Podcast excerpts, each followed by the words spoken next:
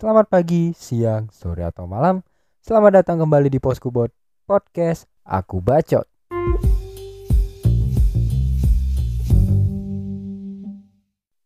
Halo, selamat datang pendengar Poskubot di podcast Aku Bacot yang isinya adalah keluh kesah seorang Adriel.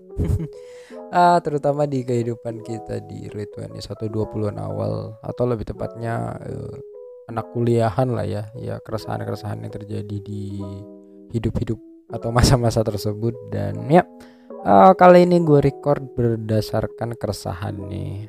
Karena ternyata akhir-akhir ini kita dihebohkan dengan uh, kasus yang menurut gue bikin apa ya nggak habis pikir lah ya. Karena um, ternyata ada kelakuan anak orang kaya yang bikin satu Indonesia geger. Ya kayaknya melihat dari uh, cover podcast ataupun judul kalian udah tau lah gue akan bahas siapa tapi gue nggak akan terlalu bahas dalam soal itu karena ya kalian juga bisa cari informasi yang lebih akurat ya.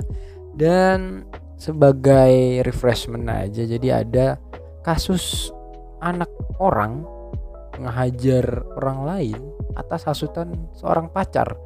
Ya um, cowok emang agak tolol sih kalau sama cewek yang dicinta cuman kayaknya nggak sebego ini nih karena gue ngerasanya kayak hmm, kalau kasus yang penembakannya itu gue rasa masih kayak oh, oke okay lah ini adalah masalah yang cukup berat dan pelik. Tapi kalau yang ini kayaknya mungkin ya mungkin terinspirasi atau gimana gue nggak tahu. Cuman ini um, yang bikin dia viral adalah yang pertama memang uh, dipicu oleh anak umur 15 tahun gadis umur 15 tahun yang ngadu ke pacarnya buat ngehajar mantannya kalau nggak salah. Jadi ya sebenarnya itu sering terjadi nggak sih? Zaman gue sekolah sih ya berantem gara-gara cewek itu sering terjadi. Cuman yang bikin ini wow atau heboh adalah dua-duanya dua cowok ini adalah anak dari petinggi besar di negara ini. Jadi uh, gue nggak tahu sih. Gue awalnya waktu uh, kasus itu mencuat gue kayaknya wah bakal ada dua uh, badan besar yang bakal bertarung nih. Ternyata enggak enggak uh, sampai seperti itu. Ya menurut gue langkah yang diambil uh, oleh let's say ibu Sri Mulyani itu menurut gue udah tepat sih. Meskipun ya namanya netizen ya wah ternyata nggak sampai di situ aja masih dikorek-korek lagi dan menemukan fakta-fakta yang mencengangkan. Dan apa ya gue pribadi menilai kejadian ini terjadi karena adanya rasa superioritas di atas orang lain. Kayak um, dia mungkin merasa apa ya merasa kuat merasa bebas ngelakuin apa pun karena ya kondisi ekonomi bisa nentuin sikap orang di society sih. Kayak um, orang-orang kaya ataupun anak orang kaya cenderung merasa kuat di society yang ya mereka merasa overpower lah mereka bisa ngapain aja mereka bisa ngelakuin apa pun terhadap orang lain tanpa mikirin resikonya. Karena ya mereka berpikir adalah mereka manusia superior di atas manusia lain ya kalau ngomongin soal kayak begitu mah uh, jadi inget kata-kata dari almarhum Kasino ya. Kayak ya orang kaya tuh emang tengil. Kayak duit bapaknya halal aja. Dan ya ngomongin soal anak orang kaya ya atau berduit uh, gue punya pandangan sendiri sih dari apa ya hal tersebut. Karena gue juga uh, dikelilingi orang-orang dari dua sisi. Let's say uh, menurut pandangan gue ada dua tipe anak orang kaya di society. Yang pertama, dia adalah orang yang rada tengil dan ngerasa superior di atas orang banyak. Ya, uh, biasanya anak-anak seperti ini mereka akan akan bersikap seolah-olah dunia bakal tunduk sama mereka karena ya mereka didukung finansial yang kuat dan berpikir semua bisa dipakai atau dibeli pakai duit orang tua yang ya kita nggak tahu itu halal nggak ya. um, menurut gue itu akan sering kalian temui sih. Uh, terutama mungkin akan terlihatnya di saat kita kuliah.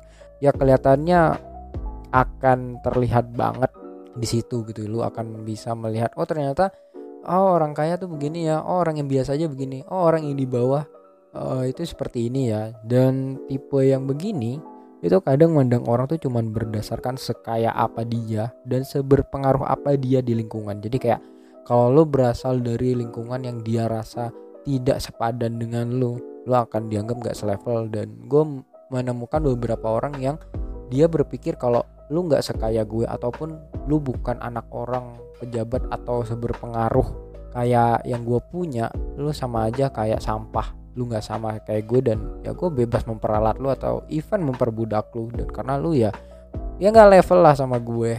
Lu cuman remah-remah masyarakat yang nggak punya andil apa-apa. Nah biasanya orang-orang yang berpikir kayak gini tuh ya dari kalangan yang merasa dia berduit dan punya segalanya. Dan ini juga um, gue rasa kayaknya dari setiap apa ya setiap lingkungan pasti ada lah orang-orang yang begini yang mereka memandang rendah orang lain cuman gara-gara nggak setajir dia ataupun bukan anak pejabat dan lain sebagainya. Dan ya it sucks tapi ya kita sebenarnya juga nggak bisa apa-apa ya. Kita better tidak menggubris atau uh, terlalu apa ya terlalu memperdulikan karena memang cara terbaik untuk mengatasi orang-orang kayak begitu ya dengan tidak peduli. Karena mereka tuh sebenarnya apa ya biasanya orang-orang kayak begini tuh caper. Jadi mereka pengen dapat perhatian banyak orang dan ada beberapa orang yang justru kalau diomongin mereka malah seneng gitu. Dan itu tujuan mereka. Ya entah karena kurang kasih sayang atau emang udah ada bakat song berkat duit bapaknya itu atau orang tuanya. Jadi ya um, kayaknya nggak ada habisnya deh atau nggak ada faedahnya kalau kita komenin hidup dia ataupun ngurusin hidup dia yang memang isinya cuma caper dan caper gitu. Dan not gonna judge tapi tipe anak orang kaya yang tengil kayak gini biasanya kurang punya self value or skill. Jadi kayak um, gue memperhatikan kalau let's say anak orang kaya yang mereka punya sesuatu dalam diri mereka sesuatu yang baik ya kayak skill mereka akan berfokus sama apa yang mereka bisa punya. Let's say mereka akan cenderung melakukan hal-hal yang berguna buat diri mereka dan termasuk orang lain. Kayak misal uh, ini anak orang kaya mereka bakal mengalokasikan duitnya buat hal-hal yang bermanfaat. Let's say les piano, les biola atau mungkin ngelakuin hal-hal yang memang bisa dibilang hobi mahal dan itu dilakuin buat ya menambah skill dan kemampuan dia bukan buat caper. Karena memang um, kalau yang bener sih mereka tuh cenderung tidak caper ya. Karena yang caper-caper ini mereka ya mereka haus pengakuan dari society. Mereka haus pujian dari orang-orang dan mereka ingin merasa keren. Ya karena mereka nggak punya self value yang bisa mereka tawarkan ke society agar diterima mereka menggunakan apa ya gue melihatnya mereka menggunakan modal kekayaan ini untuk menarik masyarakat atau menarik perhatian lah. Yang sebenarnya uh, sometimes itu works terutama buat cowok-cowok yang pamer-pamer kekayaan ya ada aja lah cewek yang nyantol karena ya kita juga tidak bisa menjudge selera orang ya. Maksudnya ada cewek-cewek atau cowok-cowok yang nyari tipe-tipe yang seperti itu. Dan kita juga nggak bisa judge cuman yang itu minor lah. Nggak semua orang seperti itu. Tapi ngomongin soal jelek-jeleknya nih ya. Sebenarnya kelakuan mereka tuh ya emang nyebelin. Mereka kayak sok paling berkuasa paling berpower. Padahal yang mereka lakuin di saat mereka kena masalah ya mereka ngadu sama bapaknya atau orang tuanya. Atau mungkin menggunakan kekayaan itu untuk menyelesaikan masalah tanpa bertanggung jawab gitu kayak ya misal dia bikin masalah ya dia berpikir ya udah gue bayar aja lah semua masalah beres. Atau mungkin yang paling tengil tuh yang nganggap orang lain tidak selevel dia cuman berdasarkan dia punya harta atau enggak itu nyebelin banget. Apalagi dia suka pamer-pamerin kayak yang Rubicon atau mungkin motor moge motor gede. Ya itu apa ya? Ya gue agak mewajarkan dikit sih karena baru umur 20 ya.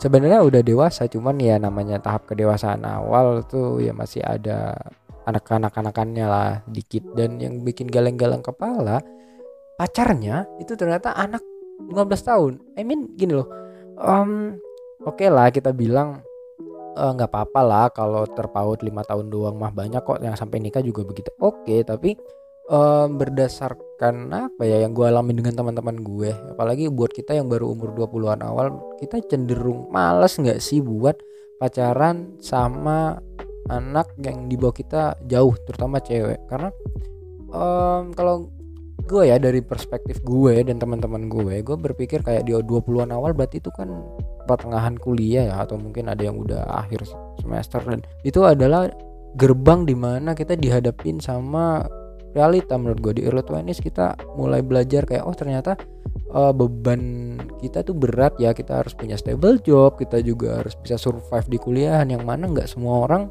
ya bisa survive gitu. Nggak semua orang jago kuliah apalagi di tahap-tahap akhir kayak skripsi. Dan buat menambah masalah atau kita pacaran sama dalam tanda kutip ABG itu akan menambah masalah gitu. Kayak ya ayolah gue juga pernah di umur-umur segitu yang kita masih mencari jati diri. Kita masih nggak tahu kita mau ke mana. Kita juga apa ya ya proses pencarian diri yang menurut gue membuat satu dua kesalahan tuh masih bakal sering banget. Dan dengan kita umur 20-an yang udah dihadapin dengan hal-hal seperti itu menurut gue untuk pacaran sama let's say anak SMA itu akan nambah PR ya karena sedewasa dewasanya anak umur 15 tahun pasti masih ada childishnya lah dan mereka belum bisa berpikir jernih kayak apa yang gue lakuin berdampak apa nih ke depannya. Mereka kan lebih uh, cenderung bersikap gantung dengan ego. Jadi kayak ya kalau misalkan kejadian seperti itu terjadi gue kayak oh ya udah pantas anak umur segitu gitu. Cuman kayaknya hal-hal seperti itu tuh gak perlu dia terlepas dia juga anak pejabat atau gimana. Mau orang biasa pun kalau lu hajar itu salah. Cuman ya namanya anak-anak ya gue juga anak-anak sih. Maksudnya ada uh, waktu di mana ego gue lagi tinggi. Cuman sepertinya itu adalah hal-hal yang masih childish banget buat dilakuin.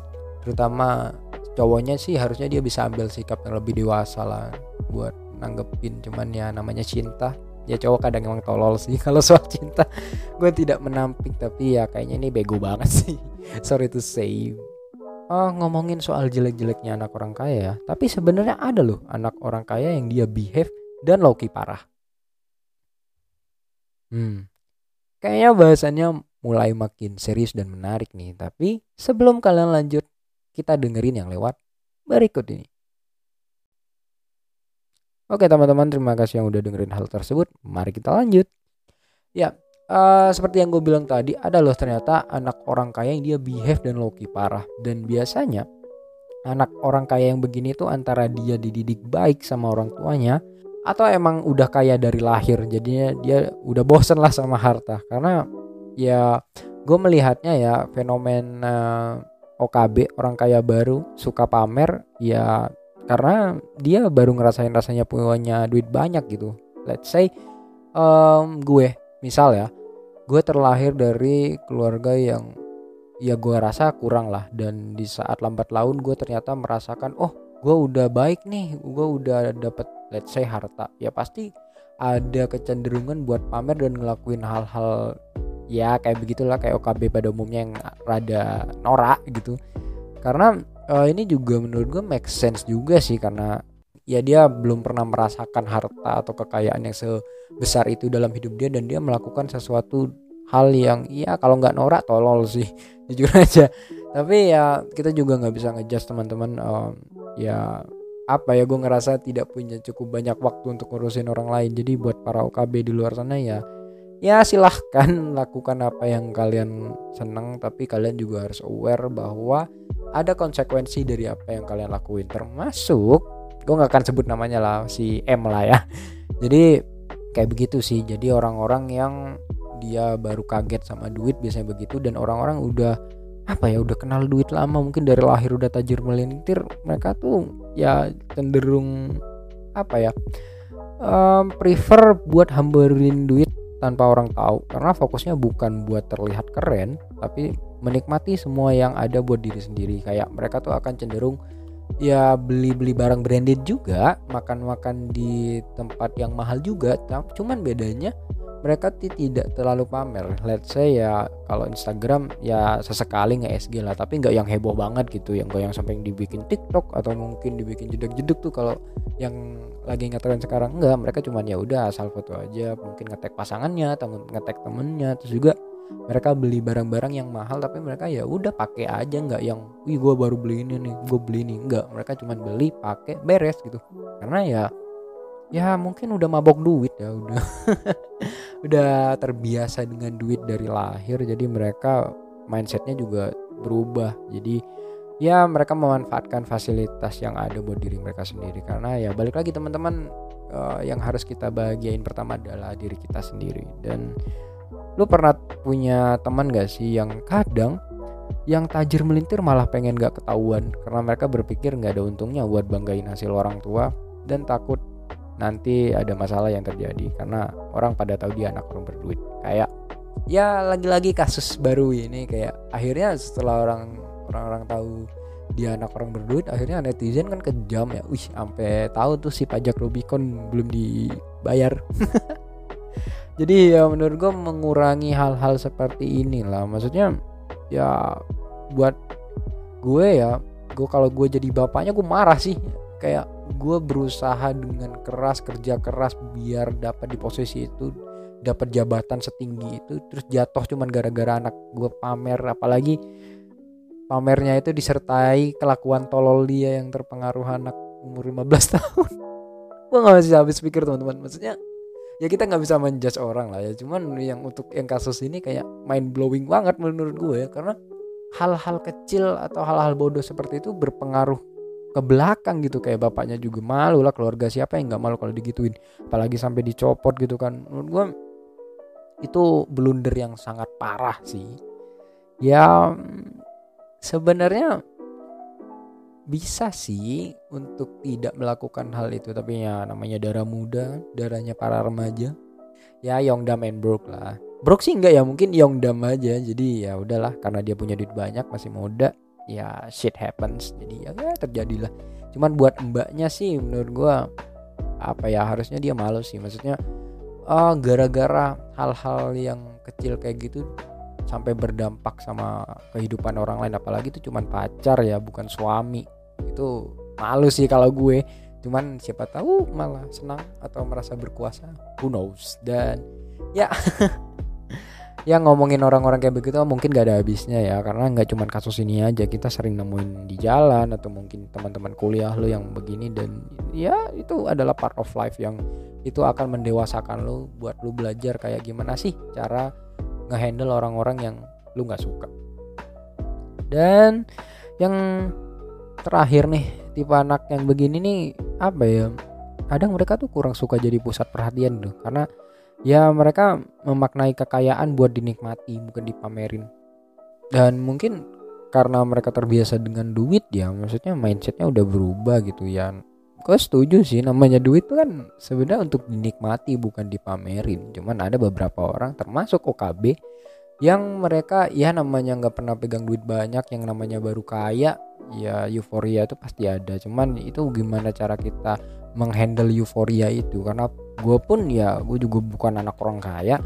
Gue juga bukan apa ya yang pernah atau sering pegang duit banyak. Jadi kayak meskipun suatu saat nanti gue dikasih kesempatan buat dapat duit banyak kayaknya karena gue dikelilingi teman-teman yang ternyata anak orang tajir dan behave ya mungkin gue akan sedikit bisa meredam euforia itu. Cuman kalau kita hidup di lingkungan yang seperti itu yang lingkungan suka foya-foya suka pamer gak menutup kemungkinan di saat kita uh, jadi OKB lah let's say kita akan ada kecenderungan mengikuti apa yang sering kita lihat atau yang kita sering alamin tiap hari. Jadi itu based on circle juga. Jadi ya penting-pentingnya kita punya circle ataupun kalau kita orang yang gak punya circle ya penting-pentingnya kita memposisikan diri lah ya. Karena nggak um, bisa dipungkiri juga apa pun uh, yang kita lakuin sekarang terutama di early 20s itu nggak cuma diri kita yang kena bisa orang lain. Jadi ya sedikit lebih wise lah untuk melakukan sesuatu. Karena siapa tahu apa yang kita lakuin itu nggak cuma berdampak sama kita tapi orang lain juga kena dampaknya. Dan namanya manusia lah ya. Kita nggak bisa maksa dia buat behave sesuai tuntutan society. Tapi alangkah lebih baik kalau kita bersikap sesuai porsi dan gak berlebihan. Karena kita nggak tahu dampak apa yang bakal terjadi dari sikap kita yang nggak sesuai dengan norma masyarakat. Karena ya setuju ataupun enggak kita hidup berdasarkan norma. Jadi ya kalau lu ngelakuin sesuatu yang nggak sesuai norma masyarakat terutama di Indonesia ya akibatnya adalah yang pertama sanksi sosial atau mungkin lu akan berurusan dengan sanksi hukum. Jadi kayak yang kalau bisa jadi pribadi yang bisa ngelakuin sesuatu sesuai porsi aja. Nggak berlebihan dan nggak kurang. Karena namanya hidup yin and yang ya kita harus balance. Dan ya gue juga doain teman-teman uh, bisa sukses ke depannya yang belum pernah pegang duit banyak. Semoga bisa pegang duit banyak sama kayak duit gue sendiri jadi ya pokoknya sukses ke depannya lah dan semoga kita juga dihindari dari hal-hal yang bikin hidup kita makin pusing dan semoga kita tetap lancar ngejalanin kehidupan sampai nanti kita bisa ngerasa kalau oh ternyata gue bisa survive di quarter life crisis. Karena memang tujuan dari podcast ini ngebantu kalian buat ya setidaknya bisa self improvement dan merasa nggak sendiri. Karena gue pun tahu rasanya gimana struggle-nya di 20 awal dan quarter life crisis. So ya mungkin bahasannya akan sampai di sini. Kurang lebihnya mohon maaf. Tapi uh, jangan ke mana-mana teman-teman karena ke depannya gue yakin akan banyak cerita yang lebih menarik akan banyak episode yang lebih seru. So tetap stay tune di podcast ini. Peace out